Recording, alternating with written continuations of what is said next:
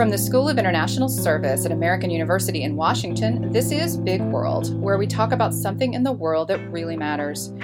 On the big stage that is global affairs, some actors are bit players and some are cast in leading roles, but usually for a short time in the grand scheme of history. And then there are those who seem never to really leave the stage. In Israeli politics, certain names loom large over the past 50 years Begin, Rabin, Sharon, Peres. But one man has outlasted them all, currently serving a fifth term as prime minister. He has redefined what it means for Israel to be a Jewish democratic state, and over time has developed close relationships with leaders like Viktor Orban, Vladimir Putin, and Jair Bolsonaro. Charges of corruption and indictments of fraud and bribery have trailed him, but so far failed to end his political career. The shadow he casts is long, and his influence on Israel, past, present, and future, is undeniable. So today, we're talking about Israeli Prime Minister Benjamin Netanyahu and his outsized role in Israeli politics. We're talking about the Netanyahu effect. I'm Kay Summers, and I'm joined by Guy Ziv. Guy is a professor in the School of International Service and has worked at the U.S. Department of State, on Capitol Hill, and for nonprofit organizations that promote American involvement in Israeli Palestinian peacemaking. He's the author of Why Hawks Become Doves Shimon Peres and Foreign Policy Change in Israel.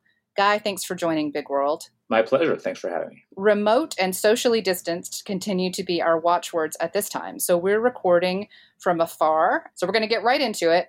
Guy, Benjamin Netanyahu has been Israel's prime minister since 2009, but that wasn't the first time he was elected into the role, obviously. He also served as prime minister from 1996 to 99 after the assassination of then prime minister Yitzhak Rabin. For anyone unfamiliar with Netanyahu, can you briefly give some background on him, his party, and how he rose to power? He, he has quite an interesting background way before he was kind of known globally. Netanyahu grew up in an ideologically right wing home. It was a very ideological home. And by all accounts, it was his father, Ben Zion Netanyahu, who was a scholar and an activist, that had a huge impact on his worldview. Uh, this family adhered to the greater Israel ideology uh, of the revisionist Zionist movement, meaning that they rejected the notion of territorial partition and even territorial compromise. And so the, the idea of creating a Palestinian state on land that belonged to the Jewish people was simply unthinkable. And uh, his party, the Likud party, has long, which is long the dominant party in Israel, is based on this ideology, even though today it's not quite as ideological. Um, there are tribal loyalties to this party, and most Israelis identify as right wing, so naturally they'll vote for Likud in the elections. But uh, back to Netanyahu. The closest person in his life was actually his older brother, Yoni, whom he lost in the famed hostage rescue operation at Entebbe, and then decided to um, dedicate his life and his career to fighting terrorism and to um, securing Israel. And uh, his family spent many years in the United States, which is why Netanyahu speaks fluent English with an American accent.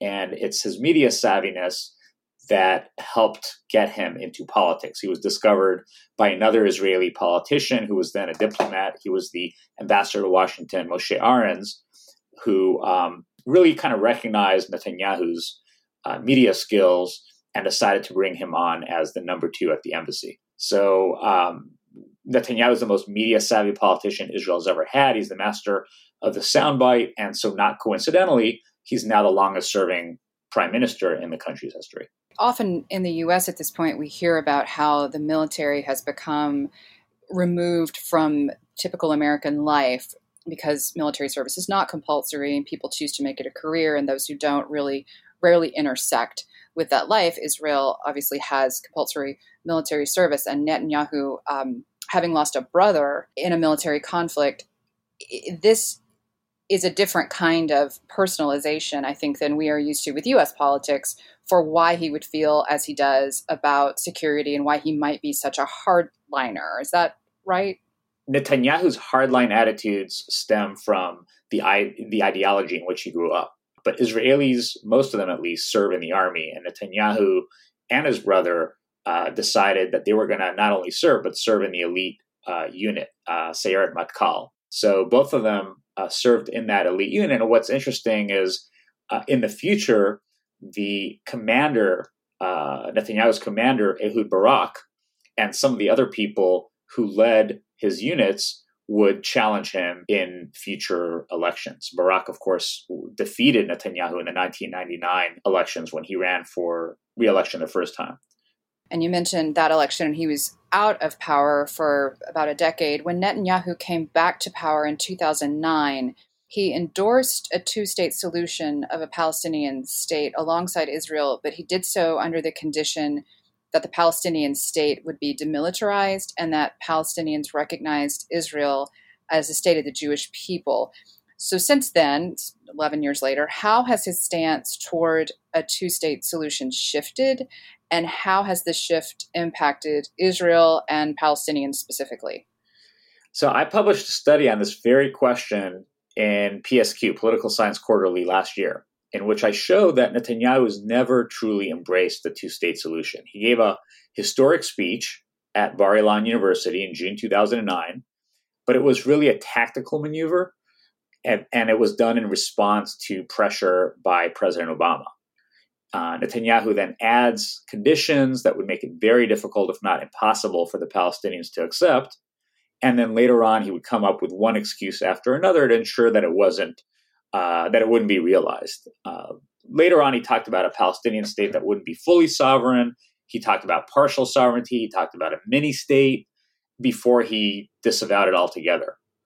And in contrast to his predecessors, he, he didn't negotiate earnestly in good faith because he never really believed in it. I should note, though, that he, uh, nor does he support the so called one state solution for that matter either, which is popular in some circles today. He doesn't Netanyahu doesn't really believe there is a solution. And even after all these years, he lacks a coherent vision. He sees himself as managing the conflict, not resolving it. What currently are Netanyahu's annexation plans for West Bank territory? And for those who are unfamiliar with, with the West Bank, what does that even mean when we talk about annexation of territory in the West Bank?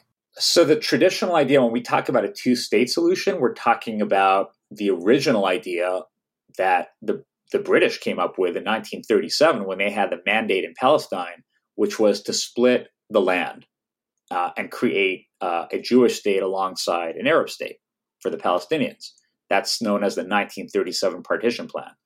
A decade later, when the UN is in charge, or I should say, uh, when when the British, after the British hand back the, the mandate to the United Nations, uh, the UN comes up with its own partition plan and uh, this was kind of the idea of preventing war from taking place. It's it's to have you know two states to share the land, to share the territory.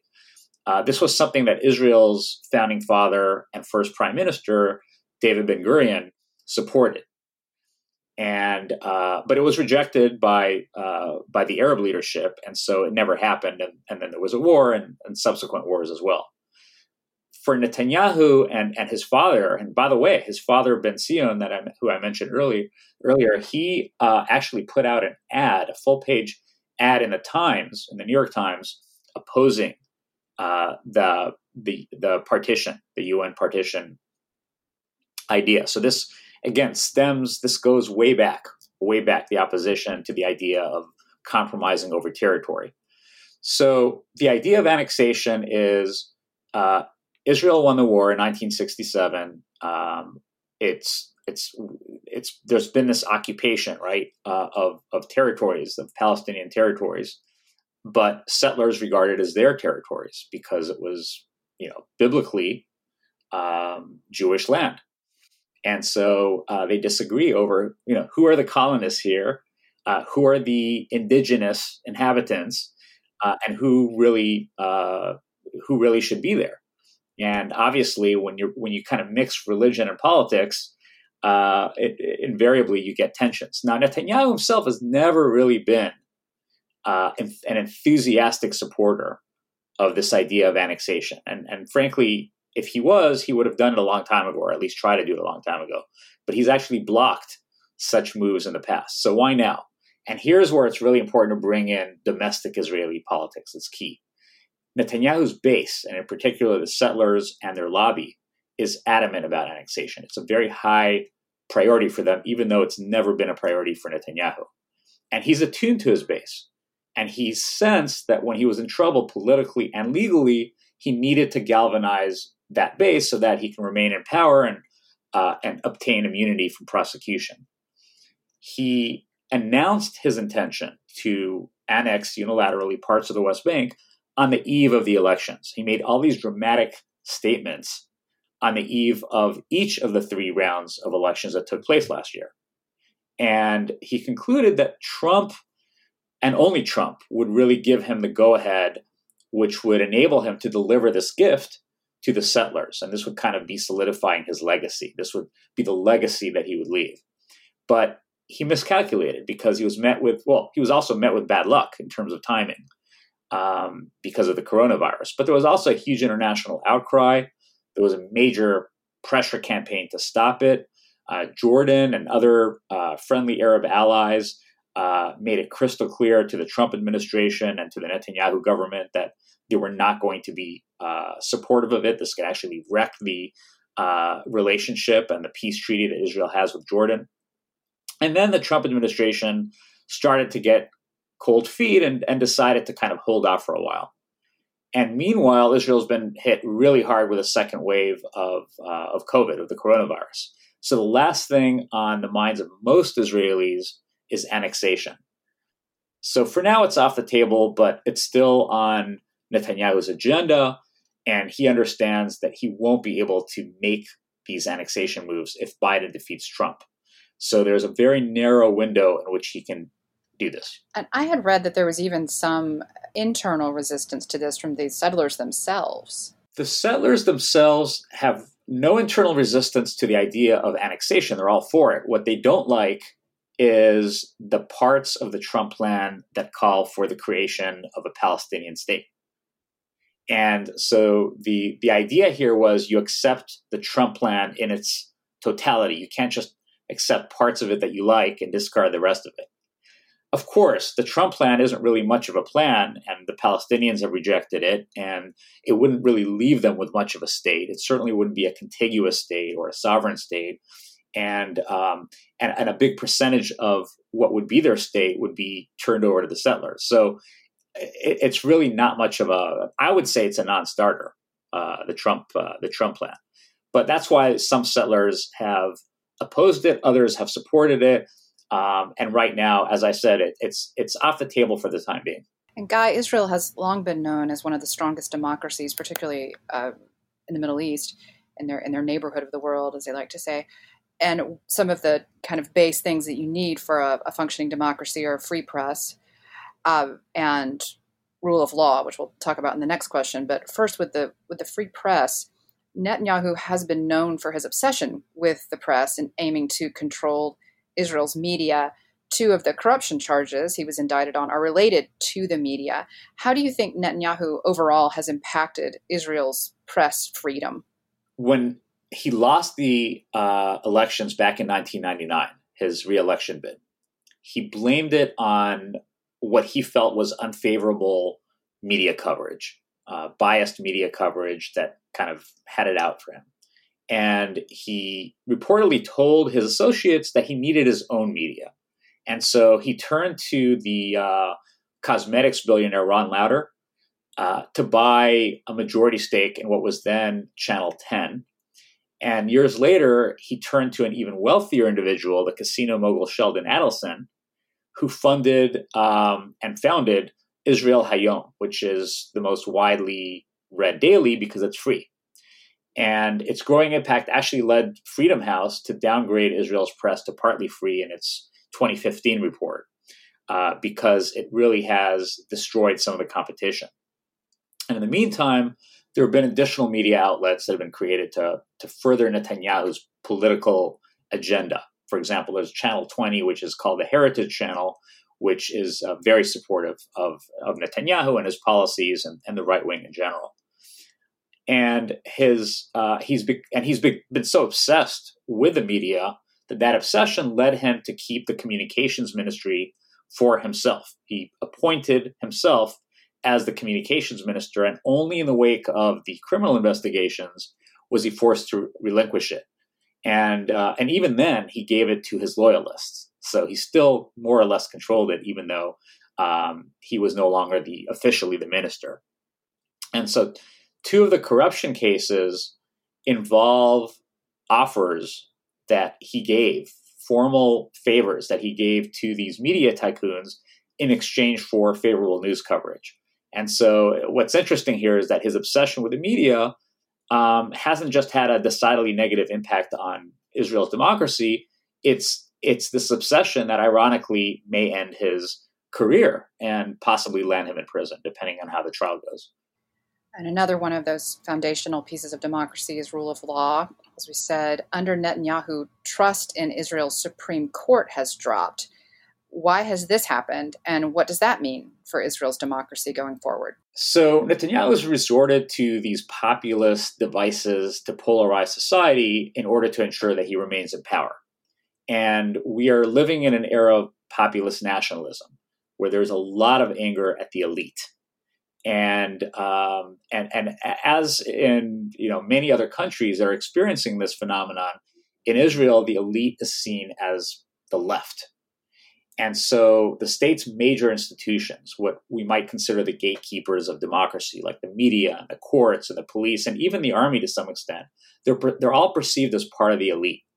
And what populist nationalists do is they downplay minority rights because they have this majoritarian co- conception, this idea that we should allow the public to decide, um, let the people determine our future not the judges who are not elected, not the media, nobody elects them, but the people. That's kind of the, this majority, uh, majoritarian idea of, of democracy. And Netanyahu and his allies have stepped up these attacks on the courts now that his corruption trial is underway. So he's referred, for example, he's referred to his trial as a coup, an attempt to remove him from office since he couldn't be removed at the ballot box. And what we're seeing is uh, Netanyahu and his supporters attempting to essentially delegitimize the courts and those other gatekeepers of democracy, similar to what uh, Viktor Orban and other populist nationalists in Europe and elsewhere have been doing.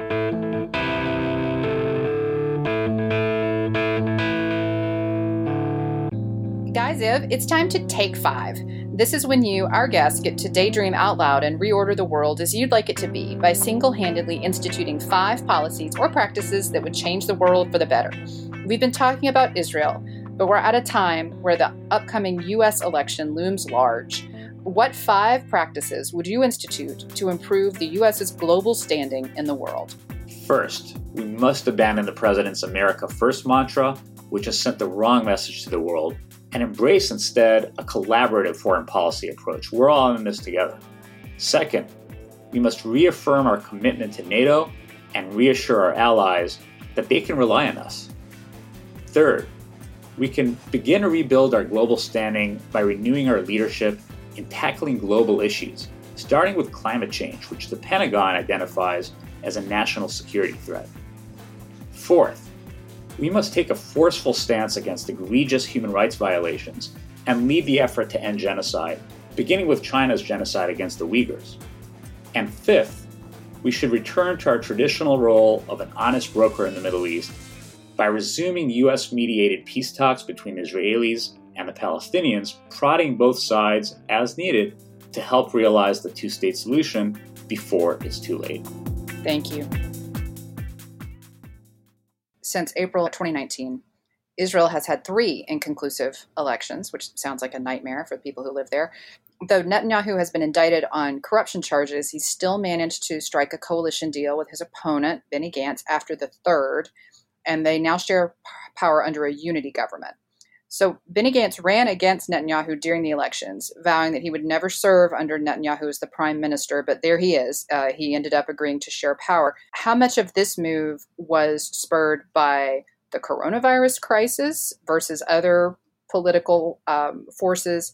And do you think that COVID 19 and the crisis pandemic has in any way served as a way to help Netanyahu stay in power, even though his response has been criticized. The coronavirus was the pretext for this government, what they call a national unity emergency government. what Netanyahu really had in mind was his own political survival. Um, he's been involved in this ongoing effort to get immunity from prosecution, which he still hasn't gotten because he just doesn't have the number the number of votes he needs. So, uh, which by the way has has fueled speculation that he may even call for a fourth election in the near future if he doesn't get anywhere uh, at, uh, with Gantz. Now, Gantz, Benny Gantz, he's a new politician and a relatively naive one. So, I believe that his intentions were less cynical, uh, but he was gullible because he enters this government uh, again thinking that they're going to make some big difference here in, in the fight against corona, coronavirus, and, and, maybe he also thought that he could uh, have more influence from within the government than in the opposition. Uh, but I say he was gullible because they created this rotation agreement that would, in theory, enable him to become prime minister in a year and a half, replacing Netanyahu. But it's this is a commitment that Netanyahu has no intention whatsoever to keep, and I think maybe even Gantz is beginning to realize that as well. Uh, nevertheless, for Netanyahu, this was kind of a big political victory because he managed to not only form this government, but he managed to split the blue and white party, which was the chief opposition, uh, the, the party that finally threatened to destroy uh, many years of Likud rule under his leadership. But this is a government that is bloated. There are 36 ministers and 16 deputy, uh, deputy ministers, so that, that's unprecedented. Israel is now experiencing a second wave of the coronavirus, which is far worse than the original one. And so, not surprisingly, the government is at the moment very unpopular. The parallels with what we're seeing in other countries, including and especially the US, are almost so obvious that, you know, I. It, it's just a, it's just shocking. Um, you, you include things like trying to have your own media. Um, and you could make a parallel with the U.S. with Fox Media, which is or Fox News, which for better for worse, uh, the president appears to consider uh, a media outlet that's in his court. Even some of the names are the same. Sheldon Adelson, obviously a, a figure in U.S. politics, and you talk about this shift toward populist nationalism worldwide. So. Where, in your mind, does Netanyahu fit in with this trend of world leaders edging away from traditional democratic norms. And if we're thinking about perhaps a democratic scale that includes people like Poland's Duda and Russia's Putin and Viktor Orban and Trump, where would you place Netanyahu and why? Netanyahu himself uh, has evolved, I would say, in this issue. So he's become much more of a populist nationalist uh, in recent years. Uh, he wasn't quite this bad early on, although he was always a divisive figure. Um, but the populist uh, legislation and rhetoric is something that we didn't quite see up until uh, maybe five years ago. And so I would say he preceded people like Trump and Bolsonaro. Uh, at the same time, he's been adopting the same kind of rhetoric that some of these leaders are using. I mean, he never used to use uh, the phrase fake news until he saw Trump using it uh, he never used to use the word witch hunt until uh, President Trump started using it. So he's definitely picking up things that he thinks could help him with his base, and um, and so that's why democracy activists and advocates are very concerned that Israel has been moving in a very illiberal direction in recent years, with a slew of bills uh, that are uh, essentially anti-democratic uh, certainly anti-liberal, and uh, not to mention the rhetoric, which is the kind of rhetoric that we we hear from Duda, that we hear from Bolsonaro uh, and Duterte and and uh, Erdogan in Turkey and others. Guy, you mentioned earlier that in Israel, religion and politics tend to intersect pretty frequently, and I wonder, is Netanyahu a particularly religious person? No, not at all. Uh, but his base uh, tends to be uh, more religious. Um, he, clearly, there are a lot of secular people who support him as well. But if you're looking at the ideologues, the people who are behind the settler lobby, for example, most of them are religious. Uh, and Netanyahu is well aware of it and very uh, sensitive to that. Uh, more importantly, politically, he he doesn't only need his base; he needs to make sure that the religious parties are unified in supporting him because you know you need a coalition government in Israel, and he would have a very difficult time piecing together coalition without his quote unquote natural allies. Now, who are the natural allies? They're the ultra orthodox parties. They're the uh, the the settler party, uh, which is currently called Yamina. They've changed their name a few times. They're right now sitting in the opposition, but they very well might join the coalition in the future.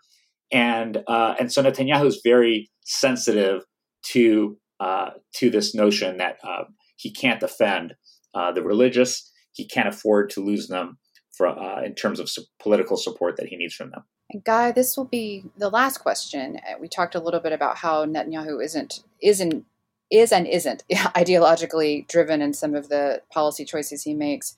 But regardless, the shift has been slightly away from what we would consider democratic norms. Do you think that there's a way for the corrosion of Israel's democracy to be reversed with Netanyahu still in power? Or do you think that is something that can only take place with a new prime minister? Um, I think that, well, first of all, I think it would have to take place with a new prime minister. There's no way that this is going to be reversed at this point, given how desperate Netanyahu is to um, stay out of prison, really um, and, and, and, try to avoid this uh, this trial. He uh, he's clearly not interested in preserving democracy at this point. He's interested in preserving his his job, his career. What's problematic is that the opposition in Israel has traditionally been very weak uh, for many years now, and uh, and so he unfortunately, and, and one might even say the same thing about Trump in the United States uh, he's kind of a symptom of a larger problem. And the question is whether the quote unquote Democratic camp is going to be able to kind of win this this uh, this fight for uh, for Israeli democracy. And right now, it's an uphill battle because there hasn't really been a strong leader who has emerged uh, who can take Netanyahu on.